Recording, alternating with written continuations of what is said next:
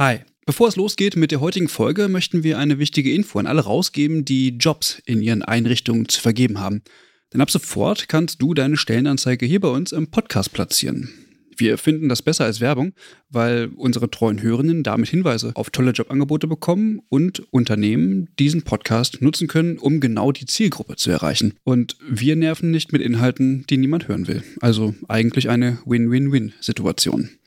Wenn du also eine Stellenanzeige hast, am besten natürlich für akademisch Pflegende, dann schreib uns eine Mail an hallo at übergabe punkt de, Übergabe hier mit U E. Wir veröffentlichen dann die Anzeige hier mit den relevanten Infos. Wir freuen uns auf deine Mail und wünschen viel Spaß mit der heutigen Folge.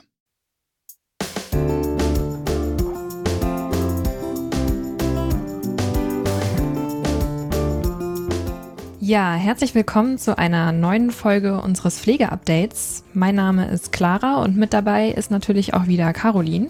Hi Clara. Heute sprechen wir über zwei Themen. Als erstes wollen wir uns ein kontroverses Thema der letzten Tage ansehen, nämlich die Debatte um eine Impfpflicht für das Gesundheits- und Pflegepersonal in Europa. Und in unserem zweiten Thema sprechen wir dann heute über die Heilkundeübertragung auf Pflegefachpersonen und wie die Ausbildung dazu umgestaltet werden muss.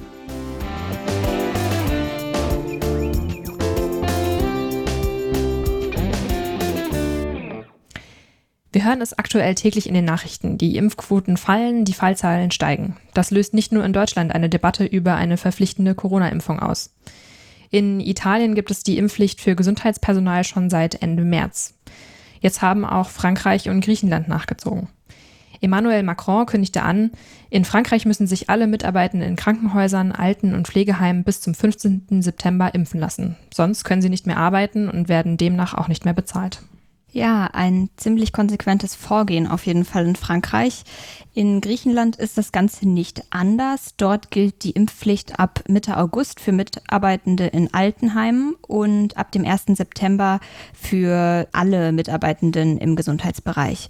Und auch hier ist es ähnlich. Wer sich nicht impfen lassen möchte, der wird suspendiert.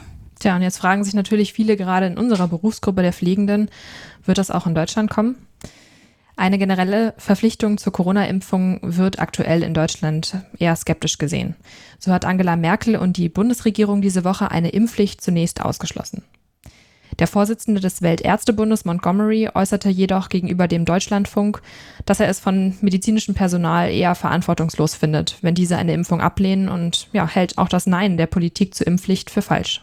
Ja, die Vorsitzende des Deutschen Ethikrats Alena Büchs, die sieht das Ganze ein bisschen anders als Montgomery, eher so wie die Bundesregierung. Sie hält nämlich eine solche Impfpflicht derzeit nicht für notwendig und im Z D F-Morgenmagazin sagte sie dazu Folgendes. Also wir haben ja vom Deutschen Ethikrat eine allgemeine Impfpflicht tatsächlich ausgeschlossen. Und wir haben ganz vorsichtig gesagt, unter bestimmten Umständen könnte man über solche berufsbezogenen, sehr eng begrenzten Impfpflichten nachdenken. Allerdings würde ich sagen, dass diese Umstände gar nicht zutreffen. Ähm, denn erstens gibt es für die meisten dieser vulnerablen Gruppen, die man da schützen müsste, andere Möglichkeiten, sie zu schützen. Und das Zweite ist, wir haben viel bessere Impfraten bei den unterschiedlichen Berufsgruppen als beispielsweise in Frankreich. Also beim Gesundheitspersonal oder bei den Lehrerinnen und Lehrern haben wir wirklich super Impfraten. Und deswegen, glaube ich, brauchen wir das gar nicht. Und was Frau Büchs gerade gesagt hat, dass die Impfbereitschaft in sensiblen Berufsgruppen hoch sei, das hat auch nochmal eine Studie des R K I untermauert. Die Studie Covimo, Covid neunzehn, Impfquotenmonitoring in Deutschland, ja, so heißt die Studie, kam nämlich zu dem Ergebnis, dass in der Berufsgruppe des medizinischen Personals bereits dreiundachtzig Komma fünfundsechzig Prozent mindestens einmal und dreiundsechzig Komma dreiundachtzig Prozent schon vollständig geimpft sein. Und auch die Deutsche Krankenhausgesellschaft gab erst kürzlich bekannt, dass sie davon ausgehen, dass rund neunzig Prozent der Beschäftigten in Kliniken bereits geimpft seien. Ja, und mit diesen etwas beruhigenderen Zahlen kommen wir nun zum zweiten Thema unserer Folge, nämlich der Heilkundeübertragung auf Pflegefachpersonen, beziehungsweise genauer zu den Ausbildungsmodulen, die dazu nun veröffentlicht wurden. Am ersten Juli gab das Bundesministerium für Gesundheit und das Bundesministerium für Familie, Senioren, Frauen und Jugend bekannt, dass die Ausbildungsmodule zur Übertragung von heilkundlichen Tätigkeiten auf Pflegefachpersonen veröffentlicht wurden. Die Module dazu wurden entwickelt vom Bundesinstitut für Berufsbildung und sind auch auf deren Webseite für Interessierte einsehbar. Jetzt aber mal von Anfang an, also Heilkunde, Übertragung, was ist damit denn überhaupt genau gemeint? Der G B A, also der Gemeinsame Bundesausschuss, regelt in einer Richtlinie nach Paragraph dreiundsechzig Absatz drei c des fünften Sozialgesetzbuches allgemeine Grundlagen der Heilkundeübertragung innerhalb von Modellvorhaben.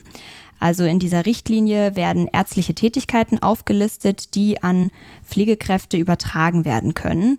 Und diese Tätigkeiten beziehen sich auf einige medizinische Diagnosen, aber eben nur auf einige, also auf einige spezielle, nämlich auf die Diagnose des Diabetes mellitus Typ eins und Typ zwei, auf chronische Wunden, auf die Diagnose Demenz, wobei hier explizit die Palliativversorgung ausgeschlossen ist, und auf den Verdacht einer Hypertonie. Aber auch hier gibt es eine Einschränkung, der Schwangerschaftshypertonus ist ausgeschlossen. Die Heilkundenübertragung bezieht sich dabei aber auch auf weitere einzelne aufgeführte Tätigkeiten, wie beispielsweise das Blutabnehmen oder auch das Legen und Überwachen von bestimmten Sonden und Kathetern. Zudem ist auch die Verordnung von gewissen Medizinprodukten oder die Schmerztherapie im Fokus. Und da sieht man ja, dass es sich teilweise um Dinge handelt, die, ja, vorsichtig gesagt, so oder so gängige Praxis sind. Also zum Beispiel Blutabnehmen, das sind ja Dinge, die ähm, Pflegekräfte heute auch schon durchführen, aber es geht trotzdem darum, das Handlungsfeld der Pflege zu erweitern, gerade in Bezug auf die genannten Diagnosen. Aber was ich noch einmal deutlich machen möchte, ist, dass es sich explizit um die Erweiterung der Tätigkeiten handelt in Bezug auf Modellvorhaben. Also innerhalb von Modellvorhaben können dann diese heilkundlichen Tätigkeiten auf Pflegekräfte übertragen werden, aber eben auch nur innerhalb von Modellvorhaben, also nicht einfach so.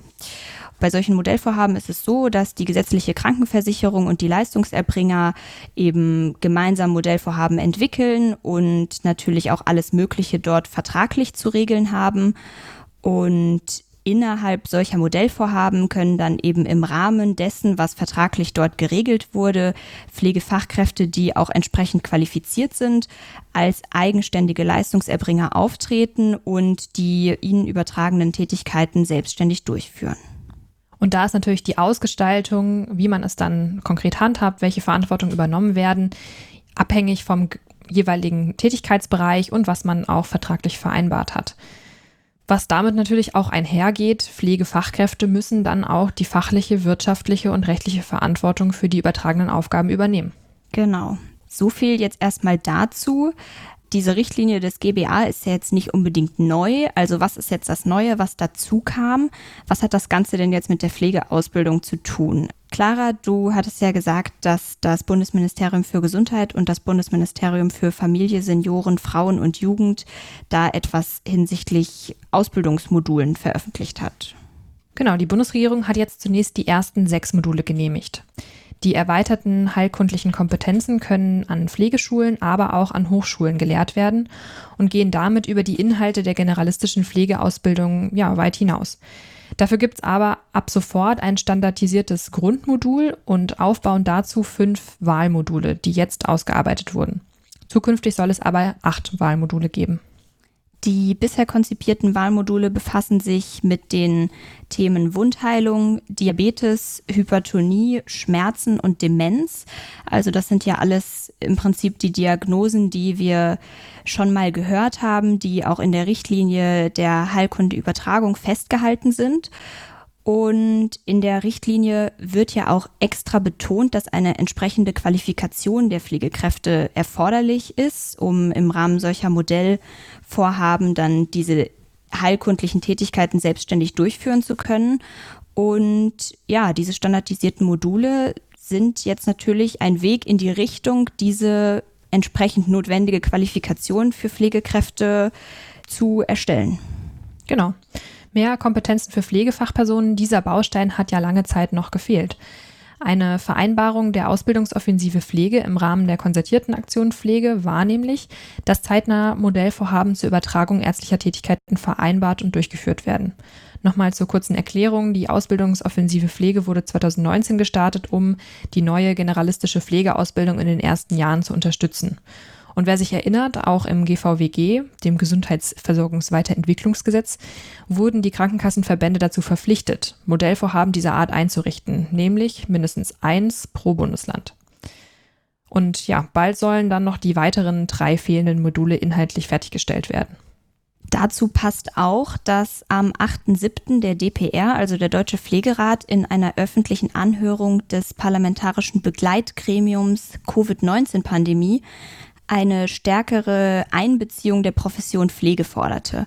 Christine Vogler hat dort gesagt, dass ohne die Profession der Pflegenden die Gesundheitsversorgung nicht funktionieren kann und dass, wenn wir alle gemeinsam die Corona-Pandemie bewältigen möchten, dass kein Weg daran vorbeiführt, die Profession Pflege auch aktiv mit einzubeziehen.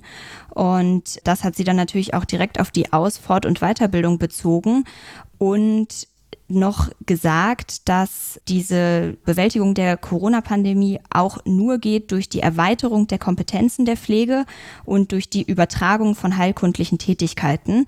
Als Beispiele hat sie dann angeführt Community Health Nurses oder pflegerische Gesundheitsexpertinnen und Experten, die in Kitas oder Schulen arbeiten.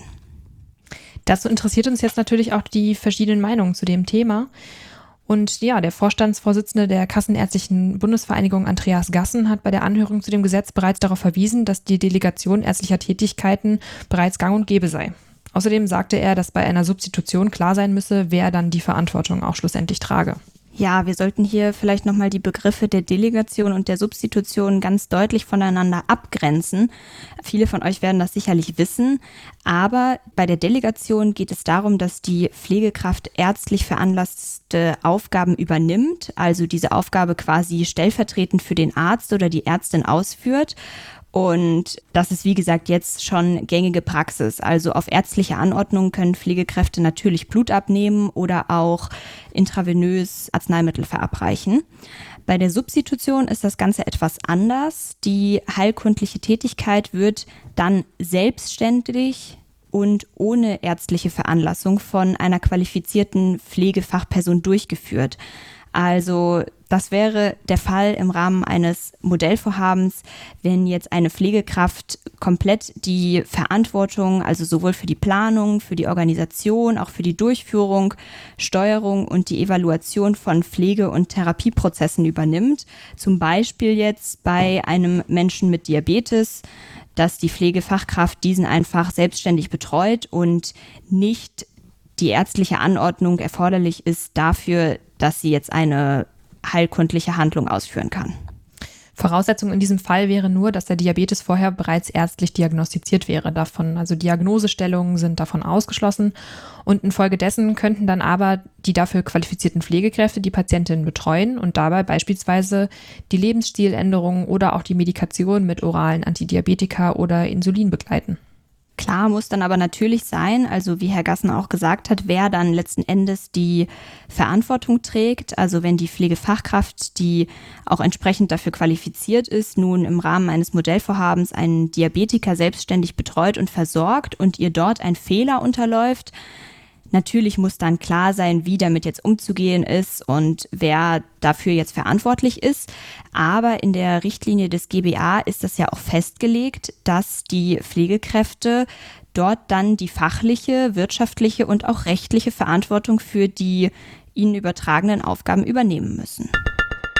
Und zusammenfassend kann man sagen, mehr Verantwortung für Pflegefachpersonen, das ist ja schon seit langem eine Forderung der Berufsgruppe, aber die Verantwortung muss auch wirklich von den Pflegefachpersonen dann gewollt sein. Deshalb interessiert uns auch speziell, was ihr dazu sagt. Wir möchten mit euch auf Social Media diskutieren. Was haltet ihr generell von Heilkundeübertragung? Denkt ihr, das ist der richtige Weg, um den Pflegeberuf aufzuwerten? Oder seid ihr der Meinung, dass eher die originär pflegerischen Tätigkeiten mehr in den Vordergrund gerückt werden sollten? Vielleicht haben wir ja sogar jemanden in der Community, der Teil eines solchen Modellvorhabens ist und gerne mal berichten möchte, wie er das erlebt. Oder vielleicht haben wir auch ein paar Pflegepädagoginnen oder Pflegepädagogen, die jetzt überlegen, wie sie diese Module noch in die Ausbildung integrieren können. Wir wollen auf jeden Fall zu Beginn der nächsten Folge, die es am einunddreißigsten siebten geben wird, nochmal auf dieses Thema hier zurückkommen und mal schauen, wie so das Stimmungsbild hier ist in unserer Community. Wir werden dann vielleicht, wenn ihr damit einverstanden seid, ein paar eurer Kommentare vorlesen und mal schauen, wie, je nachdem, aus welchem Setting ihr kommt oder was euer Hintergrund ist, wie ihr darüber denkt. Und ja, bis dahin bedanken wir uns, dass ihr wieder mit dabei wart. Uns macht dieses neue Format immer noch großen Spaß und wir hoffen, dass auch ihr mit unseren kleinen Folgen leichter und ja, euch über Aktuelles aus der Pflegewelt informieren könnt. Wie gesagt, wir freuen uns auf eure Rückmeldung und bis dahin, macht's gut. Tschüss.